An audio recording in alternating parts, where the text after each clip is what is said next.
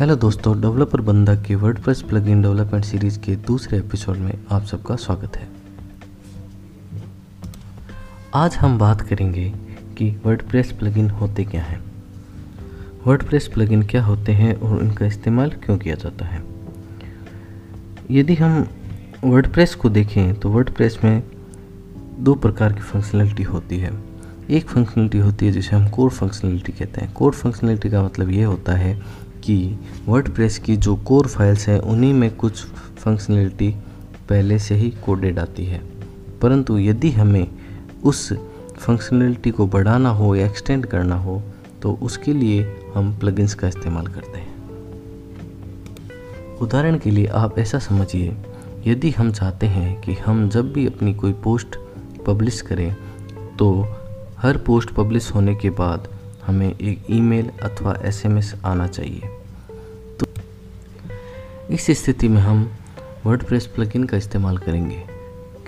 चूँकि यह functionality core WordPress में अवेलेबल नहीं है, इसके लिए हम इसको अलग से इसका सॉफ्टवेयर कोड लिखेंगे पीएचपी कोड लिखेंगे और एज ए प्लगइन इसका हम इस्तेमाल करेंगे। अब हम बात करते हैं कि हमें प्लगइन का यूज़ क्यों करना चाहिए या इसकी, इसका प्रॉफिट क्या है या इसके लाभ क्या है। इसका एक लाभ तो यह है कि हम वर्डप्रेस में वर्डप्रेस एक ऐसा सॉफ्टवेयर है जिसका डेवलपमेंट कंटिन्यूसली चलता रहता है। हर छः सात महीनों में वर्डप्रेस का एक नया मेजर वर्जन आ जाता है और माइनर वर्जन भी आते ही रहते हैं। यदि हम वर्डप्रेस की कोर फाइल्स में चेंजेस करेंगे तो हर एक आने वाले प्लग वर्डप्रेस के अपडेट के साथ वो फाइल्स अपडेट हो जाएँगी। इससे होगा ये कि हमने जो चेंज किए हैं वो रिप्लेस हो जाएँगे और वो चेंज किए हुए हमारे किसी काम के नहीं रहेंगे। तो इस समस्या से बचने के लिए प्लगइन्स का इस्तेमाल होता है।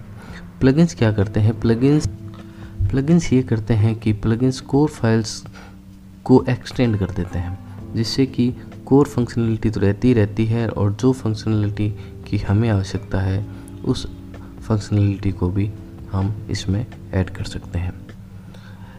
प्लगइन्स के बहुत से उदाहरण हैं, जैसे कि यदि हमें ई कॉमर्स यूज़ करना हो वर्डप्रेस के साथ, यदि हम अपना सामान बेचना चाहते हैं, उस स्थिति में हम जो प्लगइन यूज़ करेंगे, वो एक बहुत ही मशहूर प्लगइन है, उसका नाम है वो कॉमर्स वो कॉमर्स हमारे वर्डप्रेस वेबसाइट को पूरी तरह एक ई कॉमर्स वेबसाइट में बदल देता है, जहाँ से हम सामान बेच भी सकते हैं और बी टू बी सामान खरीद भी सकते हैं।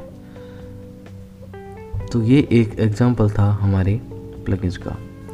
आने वाले एपिसोड में हम बात करेंगे फ़िल्टर्स क्या होते हैं एक्शंस क्या होते हैं और उसके बाद हम बात करेंगे कि कुछ महत्वपूर्ण फ़िल्टर्स और एक्शंस की जिनका उपयोग वर्डप्रेस प्लगइन बनाने के दौरान होता है।